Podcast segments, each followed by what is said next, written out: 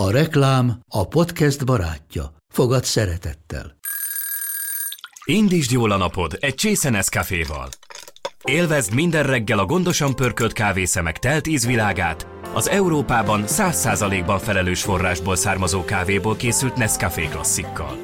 Tudj meg többet fenntarthatósági törekvéseinkről a nescafé.hu oldalon. Nescafé. Új lehetőség minden csészében. Ez reklám volt, jó volt. Nők. De micsoda nők? Nők, akik maradandót alkottak. Nők, akik beírták magukat a történelembe. Nők, akiknek nem volt egyszerű életük. Nők, akik nem adták fel. Nők, akik nem érték be az elég jóval. Nők, akik nem törődtek bele a nembe. És a nemüknek szánt sorsba. Nők, akik változást hoztak. Nők. De micsoda nők. Micsoda nők voltak. Az Éva magazin podcast műsora. Budai Lottival és Zubor Rozival. Nyolcadik rész, Madame C.G. Walker. Amerikában ő volt az első nő, aki önerejéből lett milliómos. Tehát, hogy nem az első fekete bőrű, hanem az első nő. Igen. És hogy azért ez, ez ebbe elég szép, hogy fekete nőként lett első.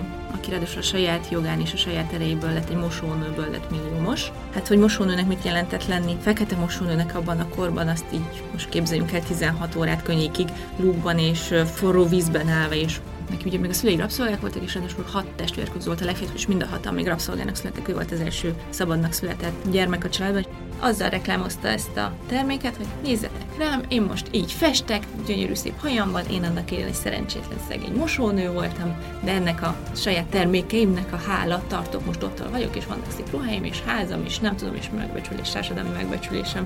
Nagyon nagy energiát fektetett abba, hogy a korának a, a hölgyeit, nőtársait, a fekete nőket felemelje még hozzá úgy, hogy ő vallotta, hogy egy nőnek szüksége van az anyagi rendelkezésre. Pont azért, hogy ne legyenek kiszolgáltatottak. Egy fekete bőrű nő 500-szor nehezebb helyzetben volt, mint egy fehér, mert minket vagy a, a fehér nőket, mondjuk csak a fehér férfiak próbálták ebben így azért a korlátai között tartani, de mondjuk egy fekete nőnek ezért meg kellett harcolni a fehér férfiakkal, a fehér nőkkel, illetve a fekete férfiakkal is Neki egyébként az volt a legnagyobb motivációja, hogy a lányának ne kelljen ilyen életet élnie. Tehát, hogy ő egyébként azért dolgozott látástól és azért kezdett majd bele a következő vállalkozásba, hogy a saját lányának már négy kelljen élnie. Amikor beszéltünk arról, hogy ki legyen az a tíz nő, akiről az első évadban beszélgetünk, akkor próbáltunk figyelni arra, hogy legyen az évek szempontjából kicsit messzebb is, legyen koraibb is, legyen külföldi, legyen magyar is, és ö, ugyanolyan fontos számunkra az is, hogy legyen fekete, meg fehér nő is, francia, amerikai, magyar, angol, és bár fölírtunk több ö, fekete bőrű nőt is, de nemrég óta fut azt hiszem a Netflixen, a igen. Madame C.G. Walkerről szóló sorozat, amiben... 20-20-as, igen, egy 20-20-as sorozat. Tavalyi? Szerintem igen. Én most pár hónapja kezdtem el így nézni, és annyira érdekes volt így a sorozat is, meg így szerintem a nő is, és akkor ezért így, amikor szóba került, akkor, akkor tökörültem neki, hogy így neked is nagyon megtetszett. Nagyon-nagyon abszolút. Ugye rákerestem, és akkor most így a hallgatók kedvéért gyorsan mondjuk el, mert bár Amerikában nagyon ismert a neve, nálunk kevésbé. Madame C.J. Walker, ő Sarah Breedlove néven született, és még 1867-ben is a legfontosabb tudnivaló róla, hogy az első milliómos afroamerikai nő, aki ráadásul a saját jogán és a saját erejéből lett egy mosónőből lett milliómos.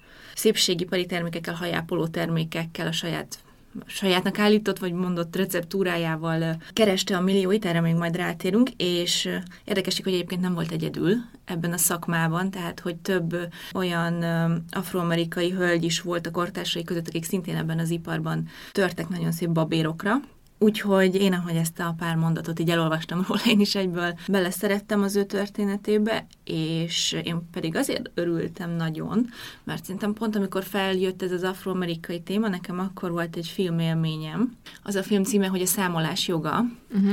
és uh, angolul azt hiszem nagyon találó Hidden Figures vagyis, hogy ami egyszerre jelenthet rejtett vagy háttérbe húzódó adatokat és alakokat is.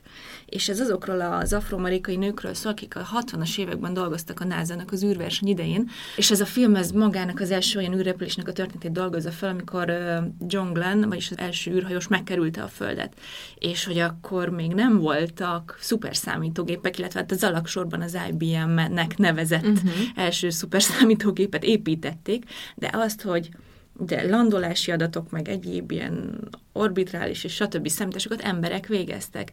És sok afroamerikai nő dolgozott ott, őket úgy nevezték, hogy számolók. Ők egyszerűen ilyen matekzsenik voltak, akik fejből kalkuláltak, ilyen nagyon bonyolult képletekkel, és három, három ott dolgozó nőnek az életét mutatja be, és így, ahogy ezt a filmet néztem esetleg, hogy a, az afroamerikai nők, ugye mi olyan nőkkel foglalkozunk, akiknek sikerült meg lépniük ezt az önmegvalósításnak nevezett dolgozók mindazon korlátok dacára, amit a saját koruk eléjük állított. Na most ilyen szempontból egy fekete bőrű nő 500-szor nehezebb helyzetben volt, mint egy fehér, mert minket vagy a, a fehér nőket mondjuk csak a fehér férfiak próbálták ebben így azért a korlátaik között tartani, de mondjuk egy fekete nőnek ezért meg kellett harcolni a fehér férfiakkal, a fehér nőkkel, illetve a fekete férfiakkal is, mert van ebben a filmben egy olyan jelenet, hogy a, az egyik főszereplőt, aki 40 körül van, és bemutatják egy fekete, egyébként nagyon szimpatikus férfinak, hogy ő neki egy megfelelő férj lenne, és akkor így bemutatkozik, elmondja, hogy mit csinál, és azt kérdezi tőle ez, a, ez az afroamerikai férfi, hogy na hát nem gondoltam, hogy nőkre ilyen fontos feladatokat bíznak már. Ja.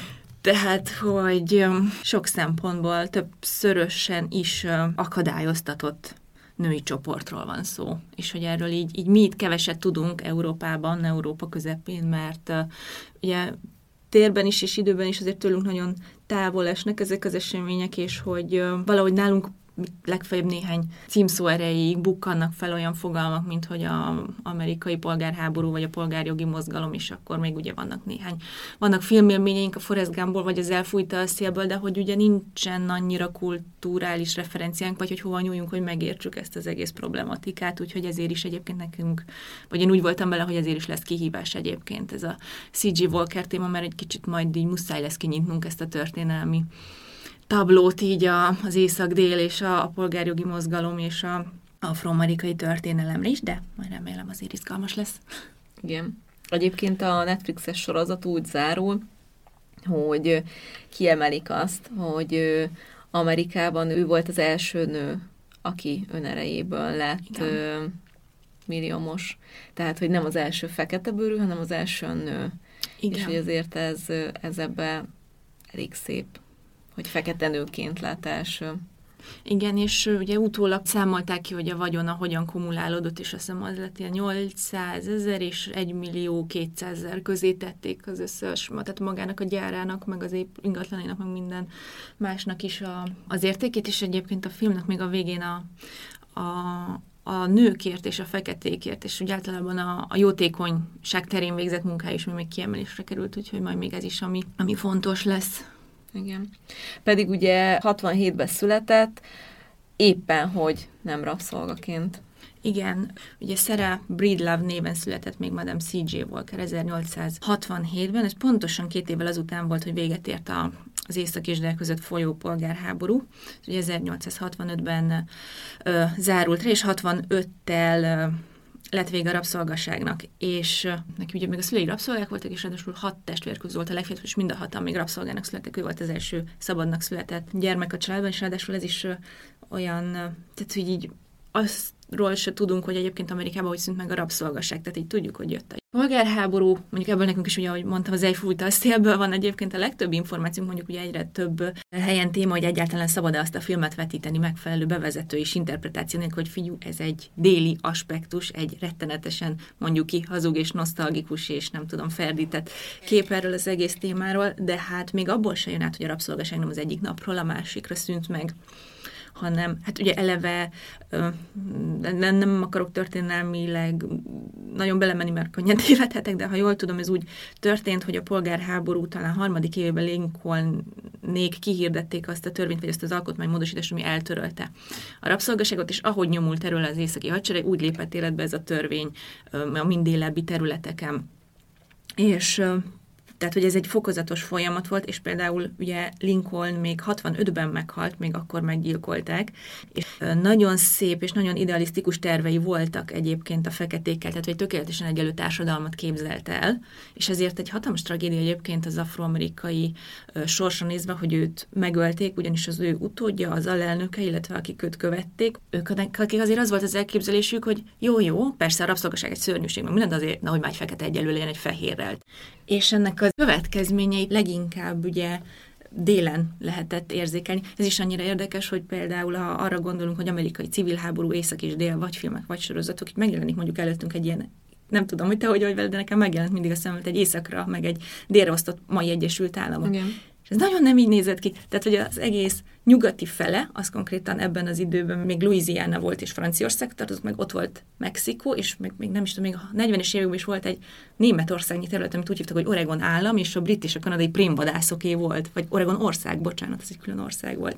Tehát, hogy ez igazából a fele, felét jelentette a mai Egyesült Államok, és ott volt észak és dél, és dél is feloszlott több terület, és van ez a Deep South, vagy mély délnek nevezett rész, ahol a elfújta a szél is játszódik, Georgia, Alabama, Mississippi, Dél-Carolina és Louisiana tehát ez a tipikus, ez a gyapott termővidék, és például ezen a területen hiába adták meg a feketéknek, vagy a fekete férfiaknak a, az egyenlő választójogot, és mondták ki a törvény előtti egyenlőségüket. Ezek az államok például sorra hoztak olyan törvényeket, már mint nem szövetség, hanem állami szinten, hogy például a a regisztrációt, a választáshoz való regisztrációt olyan feltételekhez kötötték, amik automatice kizárták a fekete közösség tagjait, például írni, olvasni tudás, vagy ingatlannal rendelkezés. És ugye ezt az amerikai jogrendszer ezt megengedi, hogy bizonyos részletszabályokat úgy tudjanak kidolgozni az államok, hogy mondjuk az egy szövetségi törvénynek is így módon ellentmond. De ami még súlyosabb volt itt közvetlenül a polgárháború után, az az volt, hogy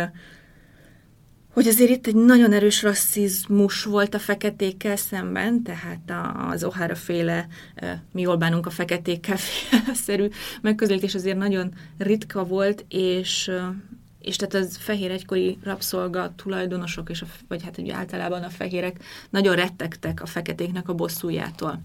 A felszabadításuk után azért már eleve ilyen megtorló akciókat, vagy hát ilyen előzetes, nem is tudom, megfélemlítő akciókat indítottak a feketék ellen. A Klux Klan is már 65-ben már a háború lezárásával egyből megalakult például, és ezt csak gondolnánk ma, de hogy alapvetően ez egy demokrata terület volt ez a dél, és az északiak voltak azok a republikánusok, akik a rabszolgaság eltörését és a rabszolgáknak a felemelését nagyon támogatták, és például akárhányszor egy republikánus jelölt győzött, ilyen hatalmas nagy lincselések kezdődtek délen. És tehát a, ha jól emlékszem, a, a háború befejezését követő 10-15 évben körülbelül 5000 olyan eset volt, amiről, tehát 5000 haláleset, amiről tudósítottak az újságok, és úgy satszolják, hogy volt még 20 ezer, amit ami egyébként feljegyzetlen maradt, tehát hogy 25 ezer ember gyakorlatilag meglincseltek. Az elkövetkező 10-15 évben, főleg azután volt súlyos a helyzet, hogy egy pár évvel a polgárháború után ki is vonták az addigi az addig ott állomásozó északi katonákat, akik gyakorlatilag azért maradtak ott, hogy megvédjék a feketéket, és utána ez még jobban eszkalálódott el a helyzet, amit után nagyon sok fekete indult meg ö, északnak, nyugatnak, tehát hogy kezdett kivándorolni a, ezekből a mély déli államokból. Na és hát ebbe a korba született bele a mi Sarah Breedlavunk, ugye 1867-ben Louisiana kellős közepére, és Sokat nem tudunk, egyébként legtöbb információnk, amik van róla, az onnan ered, hogy Ugye azért ez egy ö, családi vállalkozás volt, ami egészen a 80-as évekig fennmaradt, és ugye utódai ma is élnek, és nagyon sok történet így a családból hagyományozódott szájról szájra, illetve maga még CJ Walker, amikor már CJ Walkernek hívták, nagyon sok interjút adott, és rengeteg visszaemlékezést, tehát hogy így elég jól lekövethető az életének a történet, és ezt így összefoglalta egyébként az ő ük, ükunokája, ha jól tudom. Neki van egy elég vaskos kötet, én csak angol nyelven találtam meg, de én nekem is azért abból vannak főleg az információm, tehát hogy ő így egy elég, egyébként egy elég objektíven mutatja be azt is, őt is, meg azt is, hogy hogy fejlesztette ki a saját termékét és a többit. De magáról egyébként a szüleiről például nagyon keveset tudunk. Azt tudjuk, hogy egyébként ők egy mondjuk úgy rendesebb, idézőjelvetével rendesebb rabszolgatartónak a tulajdonában álltak, mert például van dokumentum arról, hogy amikor um, amikor az ő tulajdonosok felosztotta a társával a területeiket, vagy a földjeiket és a rabszolgáikat, akkor rögzítették is, hogy a tíz évesnél idősebb, fiatalabb gyerekeket nem lehet elválasztani az anyjuktól, és ez már egy nagyon igen, és ez már egy nagyon emberséges rendelkezésnek számított, és akkor itt jön be az, hogy igazából fogalmunk sincs arról a borzalomról, ami, ami a rabszolgaság volt. Tehát az, hogy tehát eleve az, hogy civilizációkat rabolni el egyik kontinensről, vagy, vagy hát ugye sok esetben maguk a saját uralkodóik vagy vezetőik bocsájtották árulni hogy ezeket az embereket, de hogy ezeket tényleg mint tárgyakat átszállítani egy másik kontinensre, és, és ott is, hogy a nőknek az életéről, hogy, hogy miután valamikor a, talán a 30-as években még délen is talán elkezdték szigorítani a behozatal, a rabszolgáknak a behozatalát, és hogy onnantól viszont egyre nagyobb kereslet az ott, lett az ott született rabszolgákra, és hogy nők tömegeit gyakorlatilag megerőszakoltatták a saját rabszolga, férfi rabszolga társaikkal, hogy tényleg férfiak fölött álltak ott korbáccsal, hogy most vagy megerőszakolod ezt a nőt, vagy téged verünk hagyjon, azért, uh-huh. hogy minél több rabszolga szülessen, vagy ettől tettek függővé, nem tudom, juttatásokat, kedvezményeket, vagy akármit. Szóval ez egy, ez egy borzalmasan terhelt és sötét téma, és és szóval, szóval ez ilyen tényleg egy európai egy hogy nem felfoghatatlan, illetve nekünk is megvannak. Tehát ez is annyira érdekes, hogy például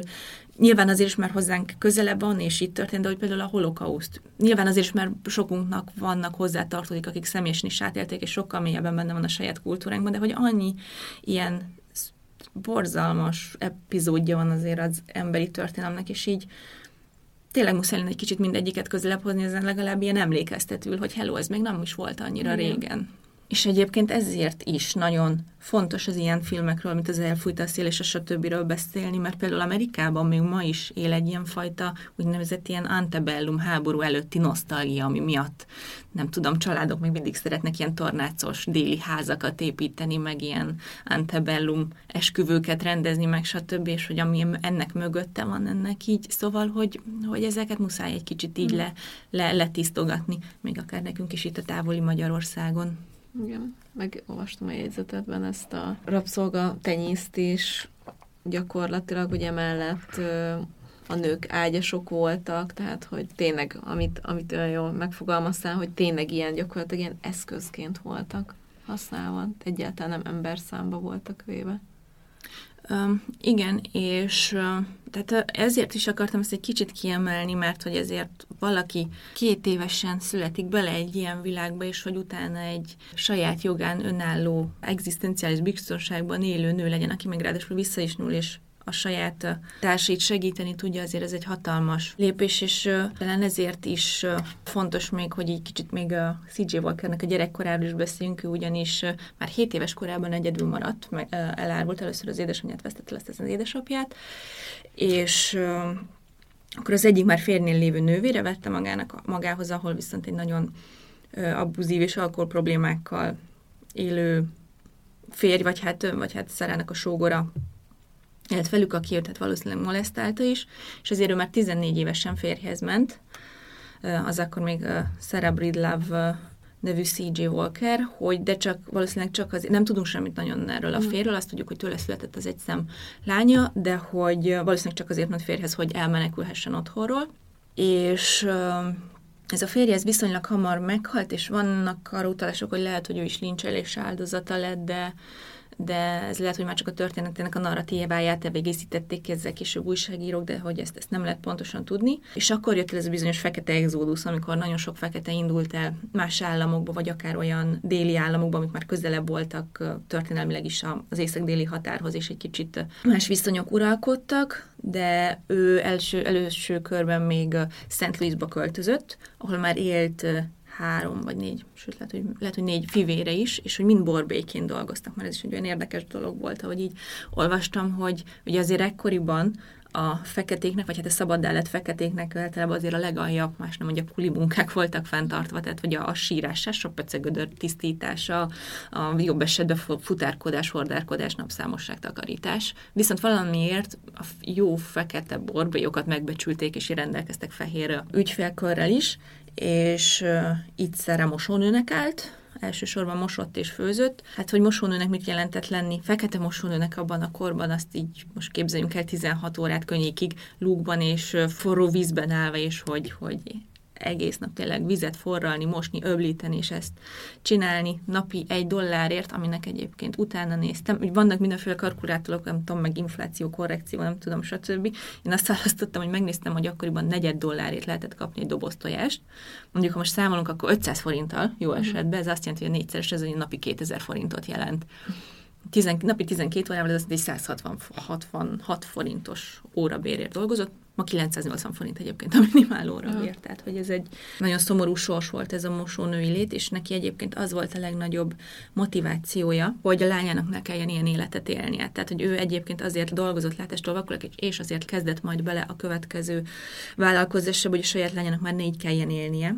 Mert ugye már önmagában az iskolász tatás is, azt majd, majd kitérünk rá, hogy hogyan segítették ebben egyébként a fekete közösségek, tehát hogy egy gyerek vagy egy gyereklány iskolákhoz juthasson ilyen körülmények között, pláne úgy, hogy afroamerikai, azért az elég kihívásos volt. És a lánya az tényleg leszbikus volt?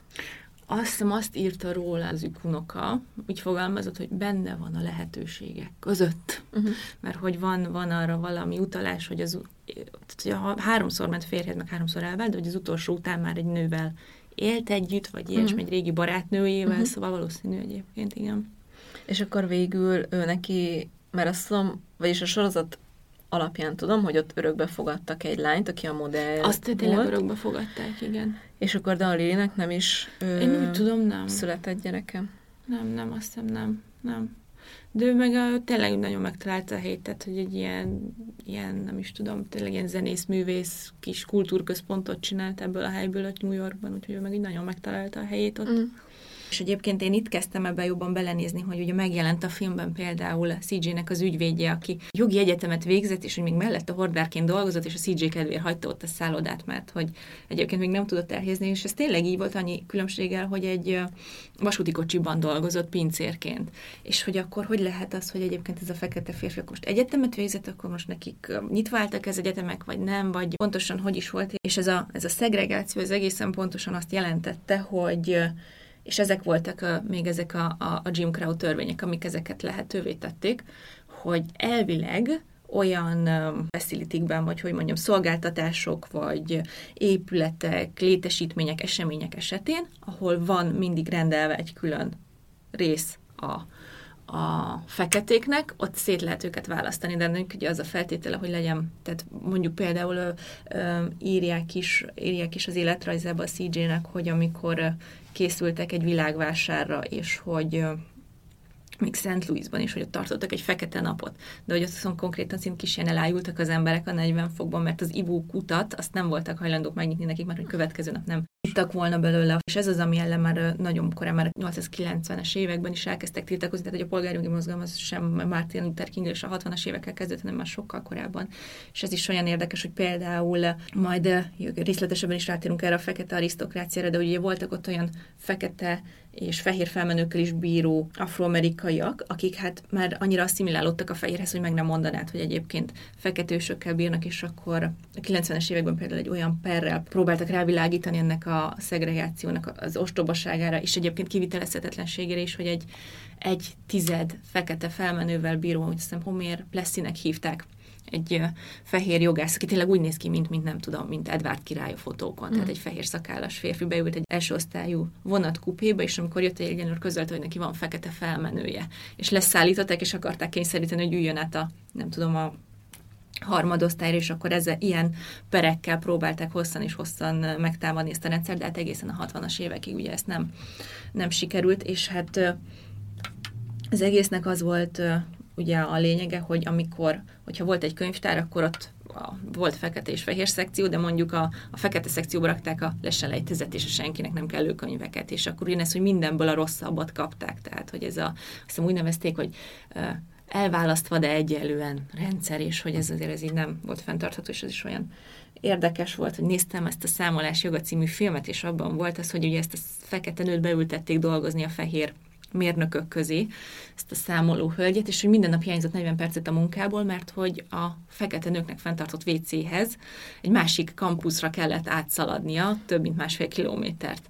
És amikor megkérdezte a főnöke, hogy ez mi, Kevin Costner alakítja egyébként, hogy miért tűnik el ennyi idős, mondja, hogy én itt nem tudok pisilni, akkor átmentem bele a kampuszra, és így le verte a Blacks, az a, tehát hogy a, a feketéknek való WC feliratot, és akkor így, így a barátnőmmel, akivel akkor épp ezt a filmet együtt néztük, megkérdeztem, hogy figyelj, most mi értelme van, ez csak azt értem, hogy a feketenek már sehol nem tudnak pisilni, és egyébként csak utólag értettem meg, olyanak az volt a lényege, hogy ha nincs külön fekete WC, akkor ők bárhol pisilhetnek. Szóval ez egy ilyen, ez egy ilyen nagyon összetett kérdés, úgyhogy Ugye ez is ilyen tök érdekes volt, ezt megtudni, hogy ez pontosan hogy működött. De hát ugye az egészben a lényeg, hogy ezt a rengeteg munkát és ezt a rengeteg erőfeszítést tulajdonképpen azért tette, hogy, hogy a lányának ne kelljen például egy olyan iskolába járnia, ahol már csak a leszuperált tankönyvek és a rosszabbul fizetett tanárok és a, a rosszabb munkaerő jutott. És, és akkor ezekben az években jött neki a fordulat az életébe. Közben ugyanis megismerkedett egy John Davis nevű férfival, akiről szintén csak annyit tudunk, hogy alkoholista volt és nagyon erőszakos, és hát ennek ellenére egy, egy nőnek még mindig ez jelentett, tehát hogy még mindig valószínűleg azért ment hozzá is hozzá, már valószínűleg nem házasodtak teljesen törvényesen össze, mert, mert még így is egyszerűen szüksége volt valami támogatás, hogy ne teljesen egyedül kelljen. Hát sok támogatást még nem kapott végül ettől a férfitól, ennek ellenére, amikor elhagyta, azért valószínűleg ez is okozott benne egy lelki traumát, amikor Szere egyedül maradt újra, illetve hát ott az alultápláltság és a rossz higiénés viszonyok miatt kihullott a haja, ami nagyon sok korabeli fekete nőt érintett, már csak ez is már nagyon kevés, tehát ugye ott voltak a különböző atkák, a korpa, a mindenféle gombás megbetegedések, illetve hát maga az alultápláltság, ami miatt ez egy hát ismert korság volt a korabeli fekete nők között, viszont ez hozta neki az életében a legnagyobb fordulatot. Igen, egyébként a sorozat e, így is vezeti végig. Igen. Hogy ugye a férje hagyja azért, mert hogy úgy nézel ki, mint egy korcs, így mm. van fordítva, úgy nézel ki, mint egy korcs, és akkor ezért elhagyja, és akkor pont akkor jön ez a haj problémára a megoldás az életében. Igen, és akkor itt van egy ilyen kis mismásolás így az ő élettörténetében, ugyanis egy bizonyos Annie Turnbo Melon. Ő egy hajnövesztő szereket készít tő és áruló ö, hölgy volt, szintén ö, úgy tartják számon, tehát akik ezzel a témával foglalkoznak, ők teljesen egy lapon említik ö, ezzel a mi Madame CJ-val kerünk el, hogy majd, hogy nem ugyanakkor a vagyonra tett szert, és hogy ugyanez a ugyanezen a területen tevékenykedett. Más-más meg, inkább tényleg egyébként a marketingben volt leginkább a más a megközelítés, úgy erre is rátérünk. És ez a lényeg, hogy összetalálkozott vagy ezzel a hölgyel személyesen, vagy a termékével, és hogy ennek segítségével rövid úton visszaneveztette a haját, és egy értékesítési ügynöke lett ennek a bizonyos Mrs. Turnbónak. Most már 1905-ben járunk ekkoriban.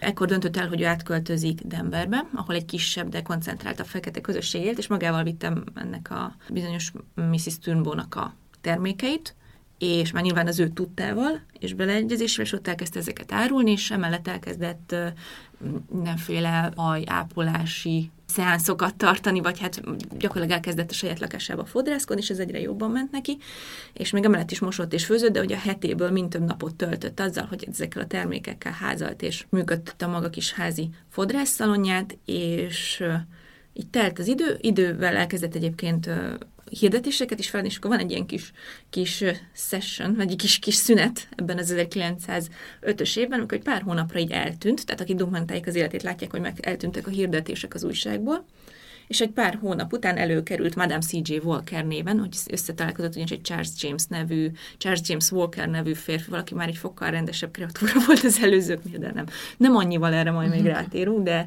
minden esetre a saját törekvéseiben és a vállalkozásában már nagyon jól tudta a feleségét támogatni és akkor megjelent Madame C.G. Walker hajnövesztő csodaszere, illetve az ő saját haj ápoló kezelése, és egyébként ennek a névválasztásnak, hogy ő Madame-nak hivatta magát, egyfelől van egy ilyen kulturális referenciája nagy francia divat szalonok, illetve nagy francia szépségszalonoknak az alapítóira.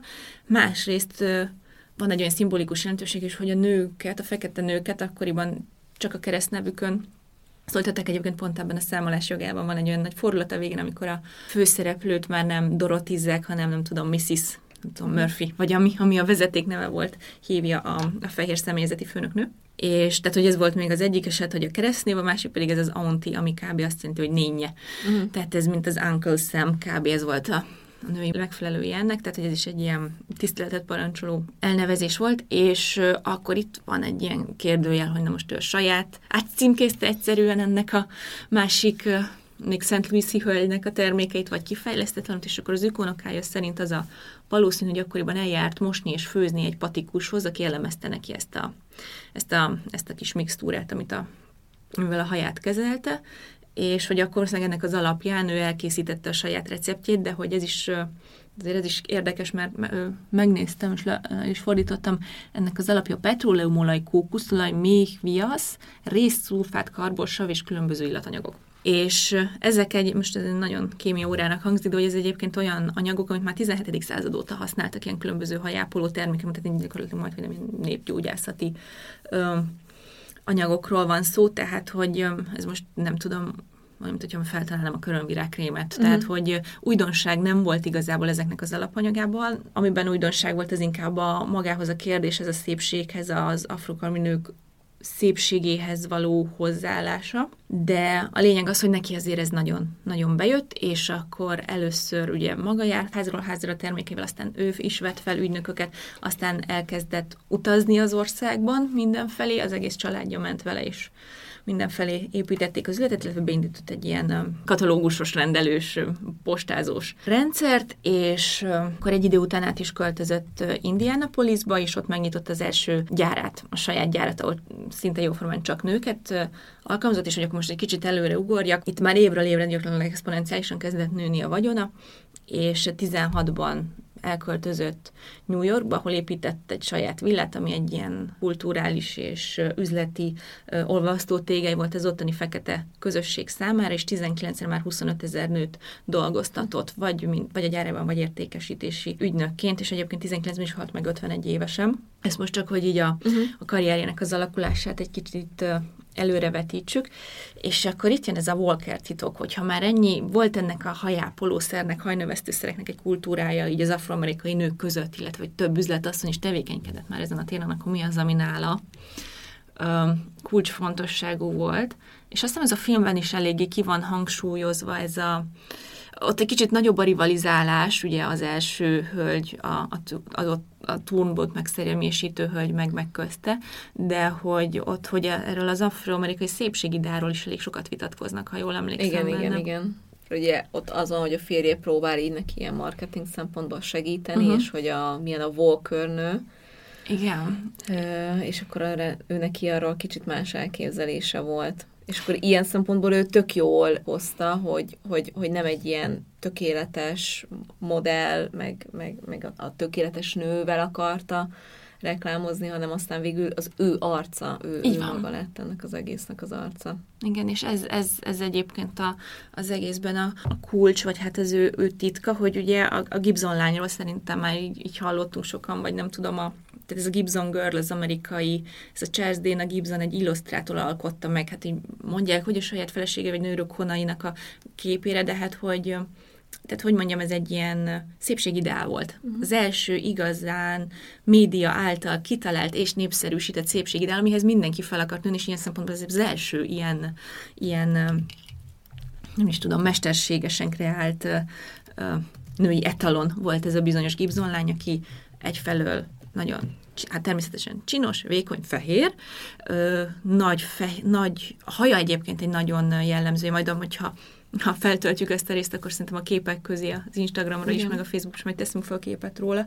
A frizurája nagyon jellegzetes, ezek a nagyon, nem is tudom, sorozatból valaki emlékszik rá, de még a váratlan utazásban is találkozhatunk ezekkel a nagy, sejmes, hullámos loknikból álló ilyen lazakontyokkal, Igen. és ennek abból a szempontból van jelentősége, hogy igen, ez amit mondtál is, hogy, hogy CJ Walker nem állt be abba a sorba, hogy ő olyasmit ígért volna, hogy valaki így fog kinézni majd az ő termékétől. Hanem ő azt ígérte a nőknek, hogy neki az ő haj pontosabban itt már nem csak haj növesztőszerről van szó, hanem neki volt egy ilyen komplet kezelés, ami állt, nem tudom, samponból, pakolásból, illetve egy olyan, egy ilyen haj egyenesítő fésűből, forró fésűnek hívták, tök olyan, mint egy mai hajvasaló, csak egy, egy fésű alakja volt, mint be kellett dugni a konnektorba, és forró lett, és azzal lehetett fésülni a hajat.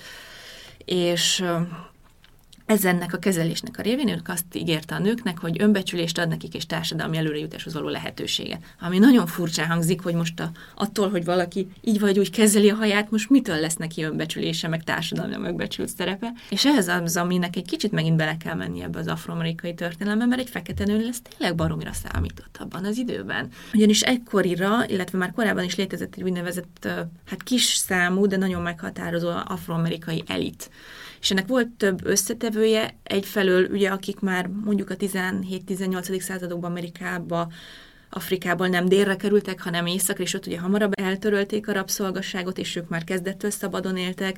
Voltak ugye, akik átszöktek délről északra, és ott kezdtek szabadként élni, de mondjuk visszatértek utána déli államokba, ahol elkezdtek vállalkozni, vagy saját üzletet indítani, és hát délen is voltak, tehát például Haitin a 18 század legvégén talán, igen, 19, 1800-es évekhez már nagyon közel volt egy, egy lázadás, ami hát lényegében egy rabszolgalázadás volt, ami egy egész országnak a függetlenségéhez és az átalakulásához vezetett, és akkor azért az közel van a déli államokhoz, ott egy kicsit ők így megrettentek, és akkor ott a 8-10 százalékát a rabszolgáknak inkább saját akaratából szabadította fel néhány rabszolgatartó, és ezek ugye délen összetömörültek ilyen közösség, vagy nyilván fenyegetettség közepette nagyon összetartó, és, és ilyen kis mikrokommunákban kellett, hogy éljenek, de nagyon nagy szerepük lesz majd egyébként a felszabadítás után, hogy azokat a frissen felszabadult rabszolgáknak segítsenek akár iskolákhoz jutni, vagy a saját iskoláikba a gyerekeiket tanítatni. És hát voltak ugye, amiről beszéltünk, hogy ugye volt rengeteg ágyas, meg, vagy akit a gazda gyakorlatilag ilyen rabszolga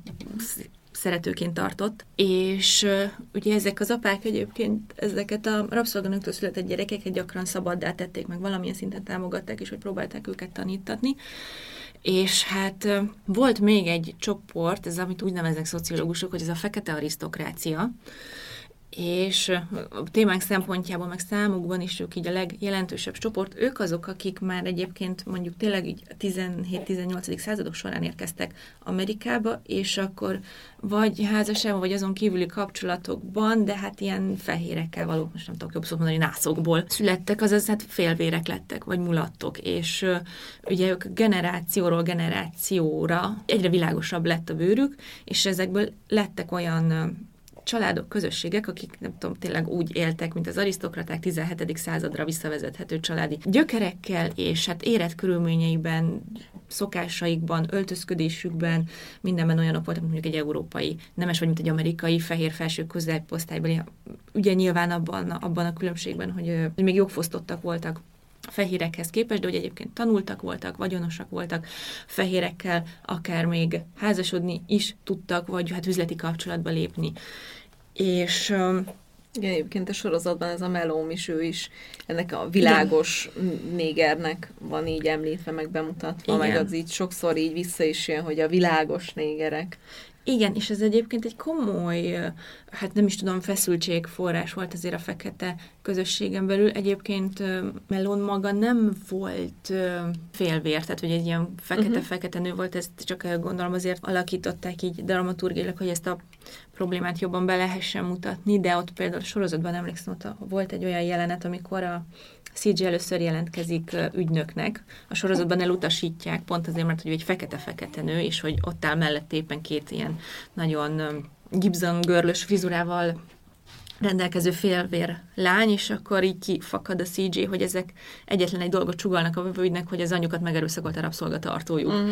És ez így annyira egy nagyon ütős és kifejező mondat egyébként. Azon gondolkoztam, hogy az, hogy a CG Walker, ő így magával, meg a saját arcával reklámozta az ő termékét, hogy ez lehet ténylegesen egy ilyen fricska, vagy egy ilyen odamutogatás ennek a melómnak, mert hogy a sorozatban az van, hogy hogy ő szeretett volna ö, neki dolgozni, meg jobban mm. együtt dolgozni, és akkor azt mondta a melom, hogy azért nem, mert hogy ő nem az a klasszik szépség, mert Igen. a sorozatban egy ilyen elég, eléggé testes nőnek mutatkozik, és hogy lehet, hogy neki ez, ez egy ilyen, tessék, azért is megmutatom, hogy lehet, hogy nem vagyok olyan hüde.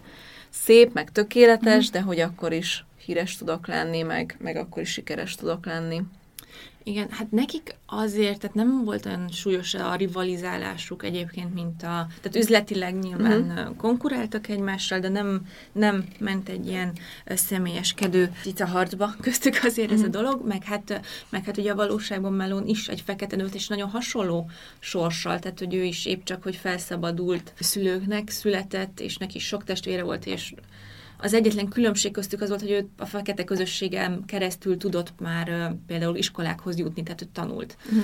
Még ami a CJ-nek meg nem adatott meg, viszont például visszautaljuk ezeknek a fekete közösségnek a szerepére, ezek a fekete arisztokrata hölgyek is, akikkel mondjuk például egy ilyen egyházi közösségben ismerkedett, meg már a lányának tudtak segíteni, hogy a Liliának nevezték a CJ Walker lányát, hogy, hogy ő már jusson rendes oktatáshoz. De az tény, hogy, hogy annak nagyon nagy szerepe volt az ő kampányában, vagy, vagy arculatában, hogy ezt a saját arcával és a saját történetével vállalta a termékét. Ugyanis, hogy egy kicsit még visszakanyarodjak, a, a lényege az volt ennek az egész jelenségnek, hogy a feketék ugye nem voltak egységesek, hanem, a, hanem társadalmak fekete és fekete között is volt különbség, hogy egy fekete számára az etalont vagy az elérendő célt azt jelenti, hogy minél inkább úgy nézzen ki, mint ennek a fekete arisztokráciának a tagjai, Hergo minél jobban hasonlítson a fehérekre, tehát az sornak az van a végén, uh-huh. hogy, hogy ugye nagyon sok fekete, még a legsötétebb bőrűek is vettek olyan termékeket, ami mindenféle archambasítást, meg bőrvilágosítást ígért, uh-huh.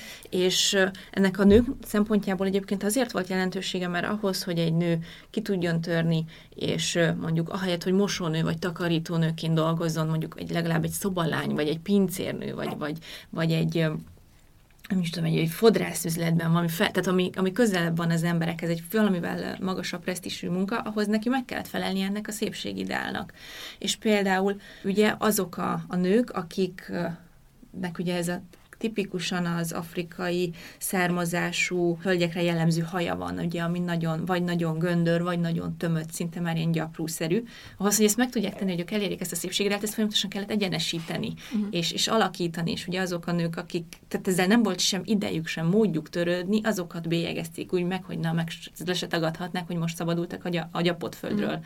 Tehát, hogy ilyen szempontból talán túlzásnak tűnik, amikor Walker azt mondja, hogy ő a hajkezelés által társadalmi felemelkedést ígér, de egyébként ez nem, nem, nem áll teljesen távol a valóságtól. Viszont a termékeit próbáltam most, hogy ez tényleg is sikerült-e, vagy nem ehhez valamilyen tudományos diploma kéne, meg kémiai analízis, hogy tudjuk, hogy most tényleg az afroamerikai nők hajával ezek a szerek, meg ezek a kezelések kíméletesebben bántak-e, mert ő legalábbis ezt állította.